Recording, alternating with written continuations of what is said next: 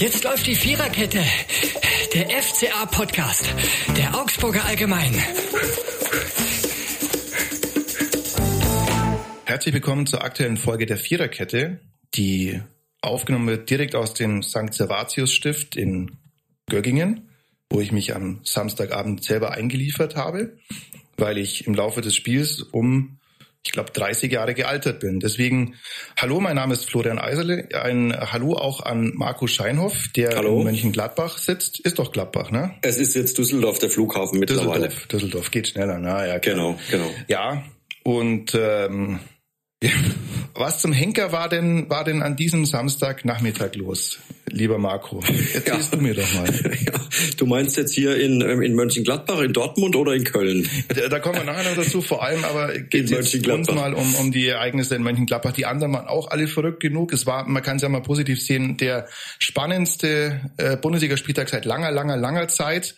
So spannend hätte er vielleicht gar nicht sein müssen. Ähm, ja, aber in Gladbach war es ja du, deswegen ja. sag mal, was, was kannst denn du dazu beitragen hier? Tja, da war sehr wenig los aus Augsburger Sicht. Irgendwie war es ja fast zu befürchten gewesen, dass es äh, aus eigener Kraft richtig schwierig wird, in Mönchengladbach zu gewinnen, aber dass sich die Mannschaft dann so präsentiert, wie es es vor allem in der ersten Halbzeit get getan hat. Ich glaube, da waren schon viele sehr, sehr enttäuscht von dem Auftritt. Also ja, da war also mit dem Gegentor in der dritten Minute war, glaube ich, das Spiel eigentlich entschieden und Gladbach konnte dann machen, was sie wollten. Die wurden also, äh, ja, sie haben die auseinandergenommen, den mhm. FCA in, in mehreren Situationen und da gab es einfach keine Gegenwehr und ähm, ja, wenn man die Bedeutung des Spiels betrachtet und wenn man dann auch noch die Spielstände auf den anderen Plätzen ja sieht, dass Bochum relativ schnell klar war, dass die gewinnen werden und äh, mein Stuttgart ja eigentlich auch erwarten musste, dass die eigentlich gegen Hoffenheim gewinnen. Also sicher. ja, also da waren sie, glaube ich, alle ja. sicher. Ich glaube, das war auch so in, in der FCA-Mannschaft. Da diskutiert man ja auch vor so einem Spieltag, wer könnte wie spielen. Und ich glaube, da war auch eher die Hoffnung Richtung Leverkusen und nicht Richtung Hoffenheim. Mhm. Ja, und dass es dann letztlich Hoffenheim richten muss, ist natürlich schon ein bisschen bitter. Ich glaube, da sind wir uns alle einig, vor allem aufgrund der, der jetzt gezeigten Leistung in Gladbach. Letztlich kann man sagen, gut, es steht das 13. Jahr Bundesliga. Hm. Das ist gesichert, aber der Weg dorthin. Hm. Das war das einzig Positive. Ja, in der Tat, ja. ja. ja. ja, Also wir hatten ja letztes Wochenende äh, in der letzten Ausgabe der Viererkette die Frage aufgeworfen, ist der FCA ein Depp? Die ist jetzt beantwortet, würde ich sagen. Der FCA ist ein Depp.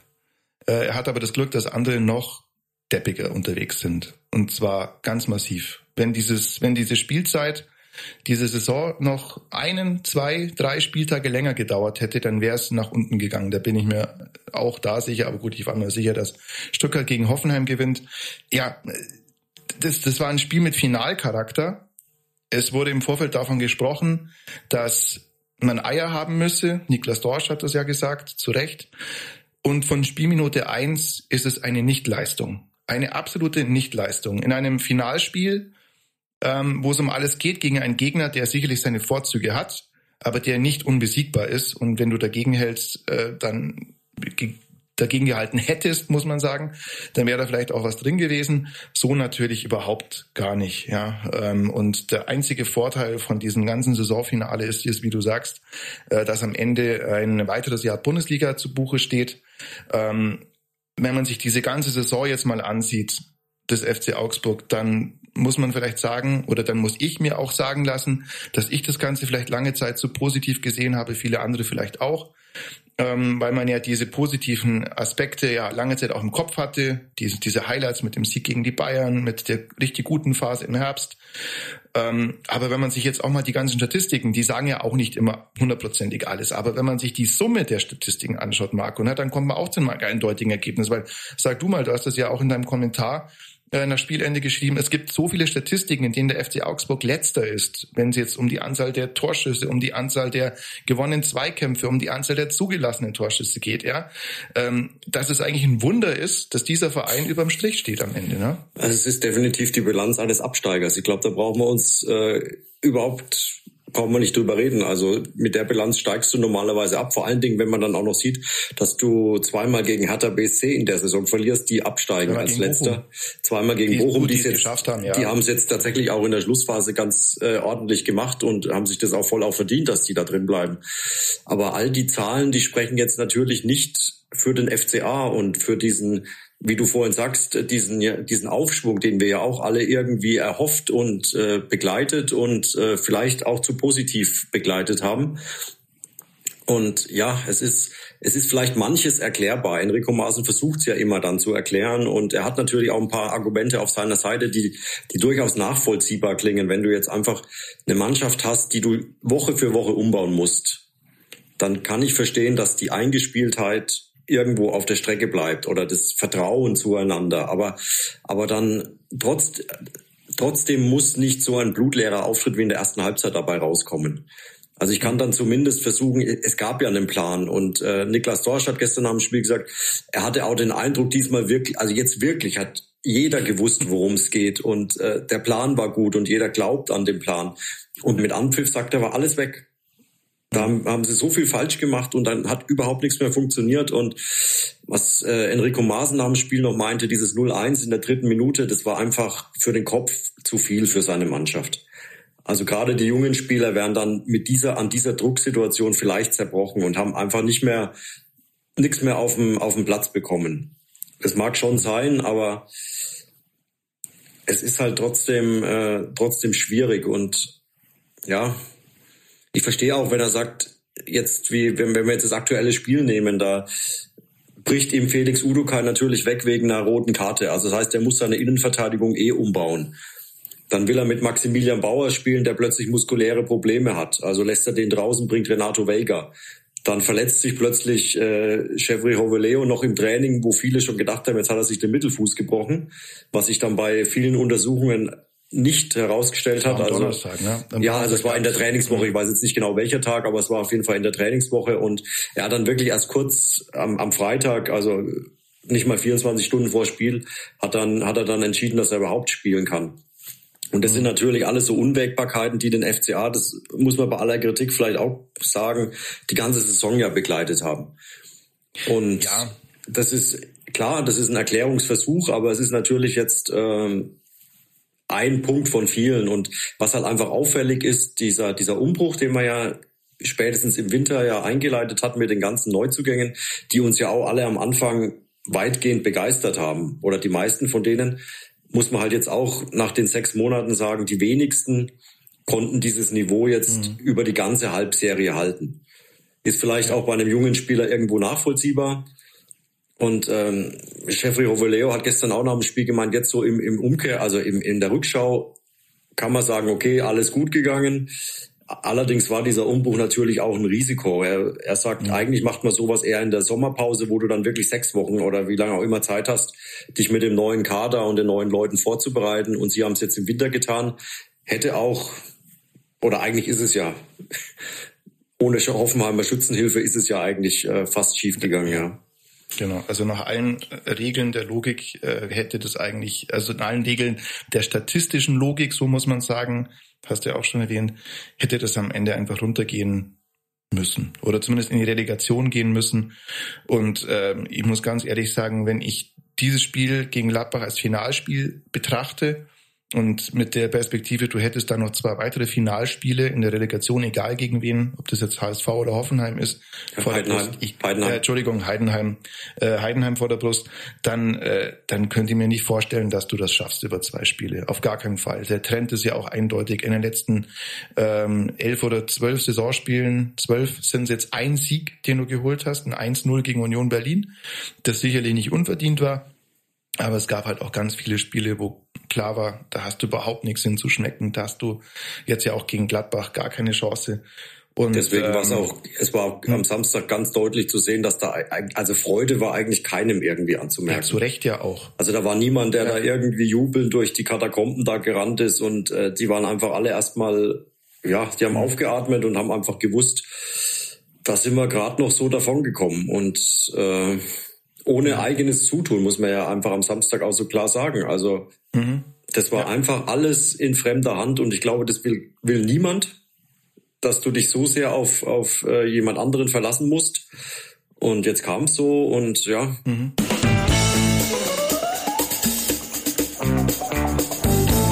Jetzt kommen wir mal zum Mann des Spiels.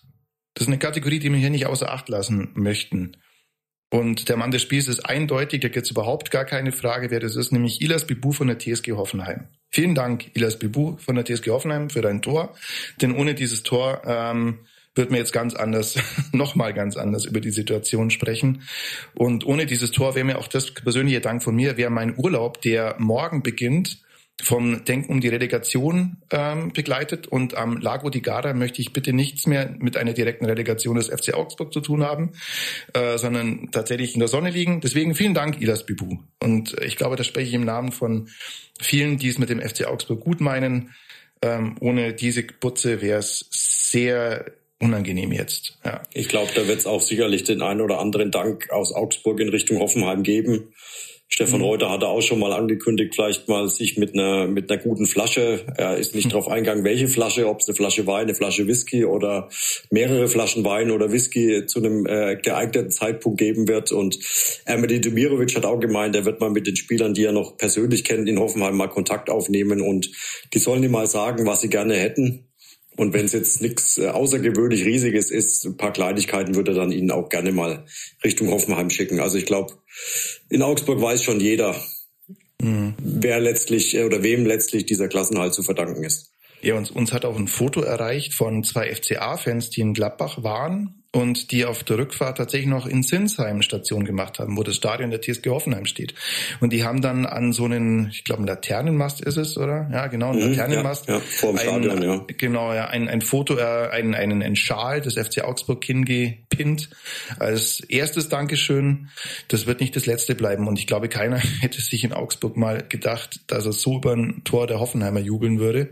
Ja, ich weiß nicht, also ich bin, in, ich habe es bei mir auf der auf der Terrasse angeschaut im, im Denken, ich könnte ja einen entspannten Grill-Nachmittag machen und hatte das, das Handy auf Alarm gestellt für die anderen Spiele und ich habe es mir auf Sky angeschaut und das Handy war immer schneller als der, das Signal auf Sky und ich habe mich irgendwann gar nicht mehr getraut. Ich wollte das Handy eigentlich dann ausmachen, weil ich es gar nicht mehr wissen wollte, aber ich habe mich nicht getraut, das Handy anzugucken, weil es ständig zit gemacht hat wegen irgendwelcher Tore. Also das waren diese 90 Minuten, in denen ich, glaube ich, um Jahrzehnte gealtert bin. Und ähm, ich war mir sicher, irgendwann kommt die Meldung Tor in Stuttgart. 2-1 für den VfB. Es kam aber nicht so. Ich glaube, das haben ja, viele befürchtet, ja. Aber ja. Ja, aber du hast ja nach dem Spiel auch noch länger mit Niklas Dorsch gesprochen, der zu Recht vor einer Woche forderte, man müsse jetzt Eier zeigen. Wie hat denn der diese, äh, diese Partie gesehen in Gladbach? Also der war richtig, also der war richtig enttäuscht.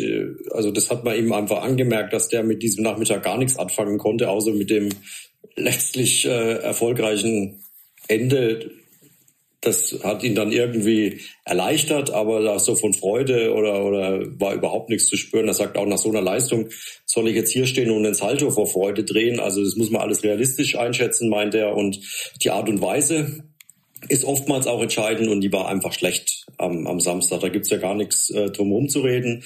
Und er hat gemeint, ähm, es bringt jetzt auch nichts über Dreierkette, Viererkette, falscher, echter Neuner oder irgendwas zu reden, sondern es geht jetzt darum, erstmal wieder die Grundtugenden an den Tag zu legen. Und es ist in Augsburg einfach gemeinsam gegen Widerstände anzugehen.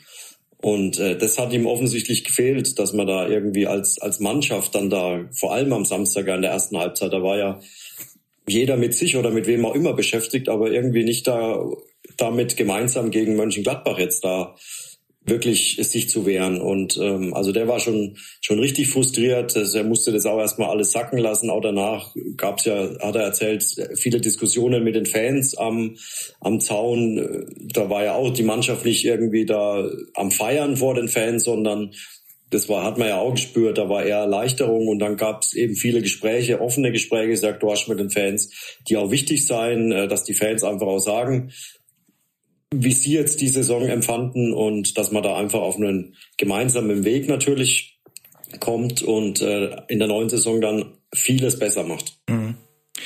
Ja, wenn du sagst, vieles besser machen, was, was muss denn besser werden? Weil wie du ja aussagst, ähm, oder wie Dorsch ja dann eigentlich angemerkt hat, es ist ja auch immer okay, ähm, aus Augsburger Sicht, wenn eine Mannschaft, die das FCA-Trikot trägt, verliert, so sie denn zeigt, dass sie willig ist, dass sie dagegenhalten will, dass sie einfach im Spiel ist, dass sie sich reinbeißt. Aber all das hat man ja in vielen Spielen auch nicht gesehen. Und man hat immer wieder so einzelne Spiele wie das Hinspiel gegen Bochum oder, oder manche andere Partien. Und wir im Sinne, auch ich, ja, als, als Momentaufnahmen gesehen, als Teil einer Entwicklung, die stattfindet, weil es sind ja viele junge Spieler. Ähm, ich weiß jetzt nicht, ob das Momentaufnahmen sind. Ich glaube, es ist tatsächlich ein, ein, ein Problem, dass man angehen muss, viele Probleme, die man angehen muss. Klar gibt's die auf Mannpositionen, äh, ist jetzt vielleicht unfair, einzelne Spieler rauszugreifen, aber Robert Gumni ist die ganze Saison über jetzt nicht unbedingt so, dass man sagen müsste, die Rechtsverteidigerposition, die ist gesichert. Äh, es gibt, es gibt andere Bereiche wie, wie, ähm, wie, wie das zentrale Mittelfeld, wo man auch nicht genau weiß, ist das jetzt der, der Stand der Dinge. Ähm, ja, aber was ist denn an deiner, was ist denn an deiner Warte anzugehen? Was, wo, was muss denn besser werden? Ja, also es ist, glaube ich, also was man im FCA ja tatsächlich in vielen Spielen doch, finde ich jetzt nicht immer absprechen konnte, war, dass es, also sie haben es ja meistens versucht. Also der, so dieser Kampfgeist war ja oftmals da. Also ich glaube, das dürfen wir ihnen jetzt nicht zu oft absprechen, dass sie das, dass der Kampfgeist gefehlt hat. Und ähm, ja, man muss dann einfach auf, du hast jetzt schon eine Position angesprochen mit dem Rechtsverteidiger. Ich glaube, da besteht auf jeden Fall Bedarf, dass man da nochmal noch mal nachlegt. Und ja, es braucht halt einfach auch mit diesen ganzen jungen Spielern, die haben jetzt ein halbes Jahr Erfahrung in der Bundesliga sammeln können. Die wissen jetzt, worauf kommt es jetzt in dieser Liga an. Die kennen jetzt auch den Abstiegskampf. Die sind jetzt alle ein halbes Jahr weiter. Also vielleicht war das jetzt wirklich auch für die ein sehr wichtiger Schritt, äh, dass man sagen kann, okay, in der neuen Saison helfen da viele von denen noch mehr weiter, als sie es bislang getan haben. Wenn sie denn bleiben, weiß, weiß ja auch niemand, mhm. ob jetzt eine Arne Engels zum Beispiel bleibt oder ob es da vielleicht Anfragen gibt. Äh, Merkin Berisha, das Gleiche, was wird aus dem, der ja am Samstag auch gefehlt hat, das kam ja dann auch noch hinzu mit seiner Sprunggelenkverletzung hat gegen Dortmund ja nochmal eine richtig drauf bekommen, äh, sagt Maaßen, und deswegen war es völlig unmöglich, dass der am Samstag hätte spielen können. Und ja, Roveleo hat nach dem Spiel auch einen ganz interessanten Satz gesagt. Er, er meinte, die Stammspieler müssen immer verfügbar sein. Mhm. Das ist für einen Verein wie den FCA ganz, ganz entscheidend. Also ich glaube, das auch ein bisschen, ich weiß nicht, ob er so gemeint hat, aber man kann es vielleicht auch ein bisschen als Kritik verstehen, dass, dass es einfach zu viele Verletzte gab in dieser Saison. Ja. Das ist zweifelsfrei so, wobei viele Verletzungen natürlich mit Gegnereinwirkungen auch passiert sind, wo man jetzt also liegt jetzt nicht am Training oder an der medizinischen Abteilung, aber wenn, wenn halt einer irgendwo eine draufkriegt, dann ist, dann kann er wenig dazu. Es sind ja seltenst, äh, jetzt bei Bauer war es jetzt muskuläre Probleme, aber meistens war es ja schon irgendwie aus Zweikämpfen. Und muskuläre Probleme, das, das sollte man vielleicht dann noch anführen, die rühren ja eigentlich immer von einer Überbeanspruchung des Muskels. Es, woran die jetzt herkommt, das ist dann tatsächlich eine Frage der medizinischen Abteilung, sei es durch Prophylaxe oder sei es durch Überbeanspruchung, durch zu viele Einheiten, zu viel Spiel, whatever, ja. Mhm. Genau, genau. Aber das waren ja die wenigsten Fälle. Also, aber was natürlich auch, und da sind wir ja auch beim nicht unwichtigen Punkt, jetzt an beiden letzten Spieltagen, sowohl gegen Dortmund als auch jetzt in Mönchengladbach, gab es jeweils eine rote Karte. Mhm. Das ist natürlich auch nicht zielführend, solche engen Spiele zu zehnt beenden zu müssen. Über die mhm. gelben Karten brauchen wir auch nicht reden. Also da ist der FCA ja auch äh, in dem Fall Spitzenreiter. Also ja sammeln gelbe Karten ohne Ende. Das sind natürlich alles so Punkte, die man, glaube ich, auch angehen muss. Da geht es um Disziplin vielleicht auch. Mhm. Also es sind, glaube ich, schon ein paar Felder, auf denen Maaßen jetzt äh, die, die, den Finger in die Wunde legen muss. Jetzt beginnt ja die, äh, die, ja. die Analyse. Und ja. da gibt es, glaube ich, schon ein paar, paar, paar Punkte, die er ansprechen muss. Ja. Ja, in, inwiefern ist denn Mentalität aus deiner Sicht? Das ist immer so natürlich ein bisschen, wenn man, wenn man sonst nichts mehr weiß, dann sagt man Mentalität, das ist mir auch klar. Aber inwiefern ist denn die Mentalität, vor allem wenn man jetzt sagt, es waren sehr viele junge Spieler, die was normal ist, sie erstmal zurechtfinden müssen in der, in der Liga, auch mit dem Thema Abstiegskampf erstmal klarkommen müssen.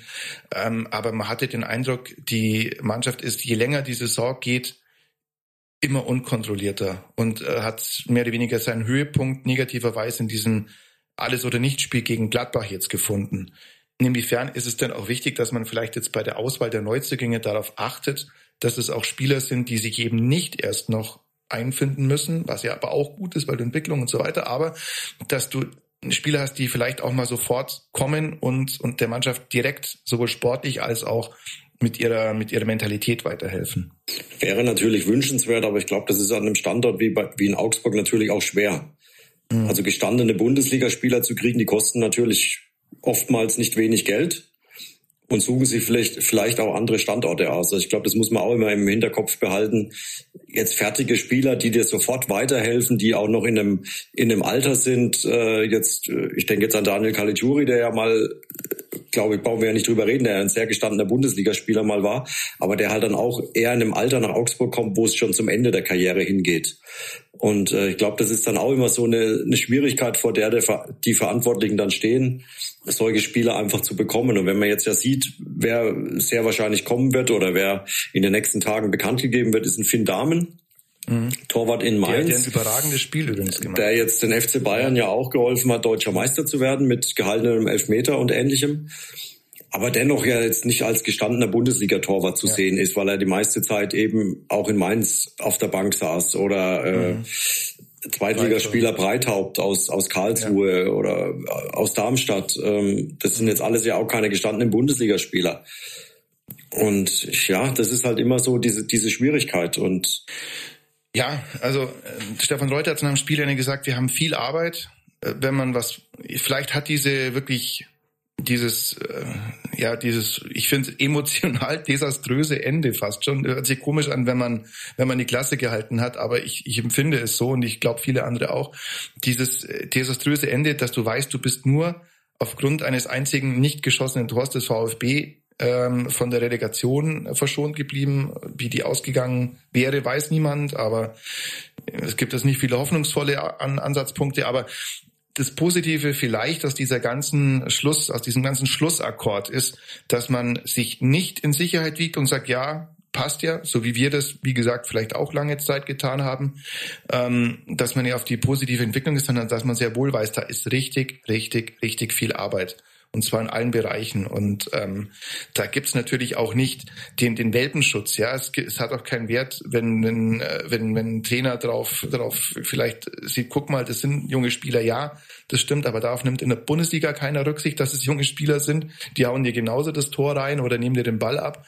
Ähm, und genauso hat es auch keinen Sinn, da, dass wir da jetzt Dinge nicht, nicht sagen, die einfach offensichtlich sind, nämlich dass du, dass du richtig große Probleme in vielen Bereichen hast. Vor allem im Bereich der, das ist es, glaube ich, ja auch, der defensiven Stabilität. Ja, Du hast so viele Torschüsse zugelassen wie niemand sonst. In der zu Recht umstrittenen Tabelle der Expected Goals, also die Tore, die aufgrund des Spielverlaufs und der, das ist die kritische äh, Dimension einer Nummer, der abgegebenen Schüsse zu erwarten sind, da liegt der FC Augsburg auch auf dem letzten Platz. Ja, also und man hat, das war eigentlich eine der wenigen richtig großen Stärken in dieser Saison, eine sensationell gute Chancenverwertung dafür, dass man die zweitwenigsten äh, äh, Torschüsse abgegeben hat hinter Bremen, sehe ich gerade.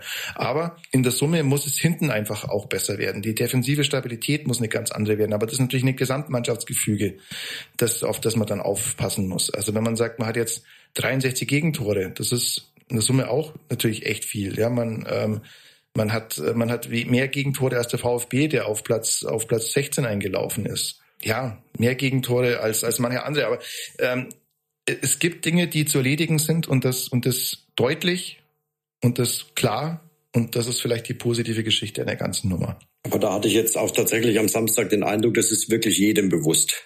Mhm. Und ich glaube nicht nur so bewusst, wie, wie, wie Sie behaupten, wir uns ist bewusst, welche Bedeutung dieses Spiel hat. Das war ja das leider war nicht zu erkennen in der ersten so. Halbzeit, ja. ja. Aber ich glaube, jetzt weiß jeder, ähm, worum es geht und dass es einfach sehr, sehr viel äh, Bedarf gibt. Und ähm, mhm. damit, da geht's jetzt loszulegen und jetzt nicht groß zu warten, bis die Vorbereitung losgeht, sondern jetzt im Prinzip schon mit dem äh, Dienstag, wo es ja dann wieder jetzt weitergeht mit den Abschlusstests. Und da wird ja Enrico Martin sicherlich jetzt auch seine Saison analysieren und mit, mit der sportlichen Führung zusammen äh, die Saison analysieren. Und ich bin fest überzeugt davon, dass er da auch äh, den Finger in die Wunde legen wird. Nach außen hin ist er ja immer sehr positiv und verteidigt alle, was er wahrscheinlich auch ja tun muss als Trainer. Das ist Aber richtig, nicht? das ist vollkommen da, klar. Ich glaube, da, da, da, das darf man von ihm jetzt auch nicht erwarten, dass er sich jetzt da in Mönchengladbach hinstellt und sagt, also Nein. mit der Truppe, da, da kann ich nicht mehr weiterarbeiten, das äh, funktioniert so nicht. Aber ich bin überzeugt, dass er intern schon genau weiß, was es zu tun gibt, da den Finger in die Wunde legen wird. Und ähm, ja, dann jetzt mit der Vorbereitung, mit diesem, mit dieser Umbruch, der ja eingeleitet wurde, der jetzt ja dann auch, die drei Spieler, die wir vorhin genannt haben, die würden ja auch noch in dieses äh, Projekt Umbruch im Prinzip passen.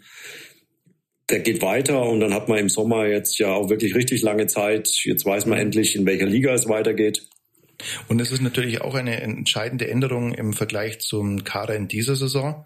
Der Kader in der nächsten Saison ist schon sehr viel mehr Maßen als ja. der Kader, mit dem er in dieser Saison angetreten ist. Und das ist auf der einen Seite hoffentlich äh, aus sportlicher Sicht gut für den FC Augsburg. Auf der anderen Seite erhöht es aber auch ganz klar den Druck, weil das ist jetzt immer mehr eine Mannschaft, wie sie sich Maaßen gewünscht hat. Er bekommt sehr wahrscheinlich jetzt einen Torwart, der äh, spielerisch, ähm, was den Spielaufbau angeht, mehr dazu beitragen kann, als das bislang der Fall war. Er bekommt äh, Spieler, die eine Varianz haben, die, die, die Teil eben dieses, dieses Konzeptes sind, das er sich vorstellt. Und da muss dann tatsächlich auch mehr kommen. Der große Vorteil, glaube ich, von der nächsten Saison ist auch folgender, dass du mit Darmstadt sehr wahrscheinlich äh, Heidenheim und vielleicht dem HSV ähm, wir nehmen den Podcast am Sonntagvormittag übrigens auf. Also ihr hört euch den am Sonntagnachmittag oder Abend an. Da wisst ihr schon mehr als wir, ob jetzt Heidenheim in der Relegation oder HSV steht. Aber äh, wenn jetzt Heidenheim es schaffen sollte direkt, dann ist das, glaube ich, auch keine bei allem Respekt für unsere Nachbarn aus Heidenheim, nicht unbedingt jetzt eine schlechte Nachricht für den FC Augsburg, weil Heidenheim ist natürlich vom äh, Budget, glaube ich, dann auf, auf dem letzten Platz in der Bundesliga zu sehen und Geld schießt nun mal Tore, deswegen erhöht das einfach die Chancen des FC Augsburg, obwohl man sich natürlich ein, ein Derby natürlich immer wünschen würde. Ja, aber was ich damit sagen will, ist, die nächste Saison könnte aufgrund ihrer Zusammensetzung, auch Bochum wird ja wahrscheinlich ähm, noch zum äh, Kreis der Absteig, Abstiegskandidaten gehören, die wird wahrscheinlich jetzt nicht so geprägt sein wie diese Saison, wo du mit Schalke und De Werder zwei Vereine ähm, hattest, die eigentlich schon eher Bundesligisten sind aufgrund ihres Standorts, aufgrund ihrer sportlichen Vergangenheit. Das ist bei Darmstadt und sehr wahrscheinlich Heidenheim ein bisschen anders. Ja, das ist, sind die guten Dinge an der ganzen Geschichte.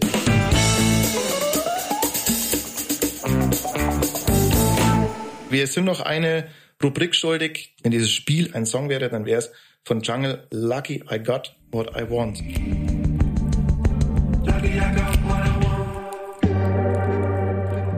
Also ich bin glücklich, dass ich das bekommen habe, was ich jetzt habe. Und mit diesem Gefühl darf man gerne mal in die Sommerpause gehen mit dem Wissen, ja, es gab positive Dinge, äh, es gab, es gab sehr viele Hoffnungsschimmer, es gab auch viel schlechte Dinge. Und lange Zeit, ähm, ja, ich sage jetzt nochmal zum tausendsten Mal, glaube ich, lange Zeit haben, glaube ich, die die positiven Dinge, diese negativen ein bisschen überstrahlt, weil es ja auch irgendwo logisch ist, dass du sagst, es gibt eine Mannschaft, die hat Höhen und Tiefen, wenn sie so jung ist, die neu zusammengestellt ist, aber ähm, in ganz wesentlichen Bereichen hat es einfach nicht gepasst. Und da war es eigentlich die Bilanz eines Absteigers, wie du auch gesagt hast am Anfang, Marco. Ja, ja. Dann werden wir es, dann hätten wir es, glaube ich, für mit dem regulären, dem letzten regulären ähm, Podcast in, in dieser Saison. Das bedeutet nicht, dass wir komplett in die Sommerpause gehen. Wir werden uns äh, melden mit ähm, mit Dingen, die es aus unserer Sicht aufzuarbeiten gibt. Wir arbeiten auch noch gerade daran, ob wir vielleicht nochmal einen Gast bekommen, der uns was sagt. Müssen wir mal gucken, ob das klappt. Ich sage auf jetzt schon mal vielen Dank für eure Treue während der Saison und äh, hoffe, dass ihr uns auch in der nächsten Spielzeit gewogen bleibt. Abonniert uns gerne, sagt weiter, dass ihr den Podcast vielleicht ganz, ganz dufte findet. Und äh, dir, lieber Marco, wünsche ich jetzt eine gute Heimreise aus dem Rheinland. Ja. Dankeschön. Ja, genau. Und ich gehe jetzt dann gleich, jetzt ist nachmittags Klöppeln angesagt und Kaffee. Und äh, danach legen wir uns alle noch ein bisschen hin. Hier. Genau, ja. erholen. Okay, genau, erholen, ja, genau. Später kommen vielleicht die Enkel vorbei. Ach, habe ja noch gar keine, aber ich fühle mich nur so alt. Und äh, ja, freue mich drauf, ja. Also, ciao. Ciao, ciao. Das war die Viererkette, der FCA-Podcast der Augsburger Allgemein.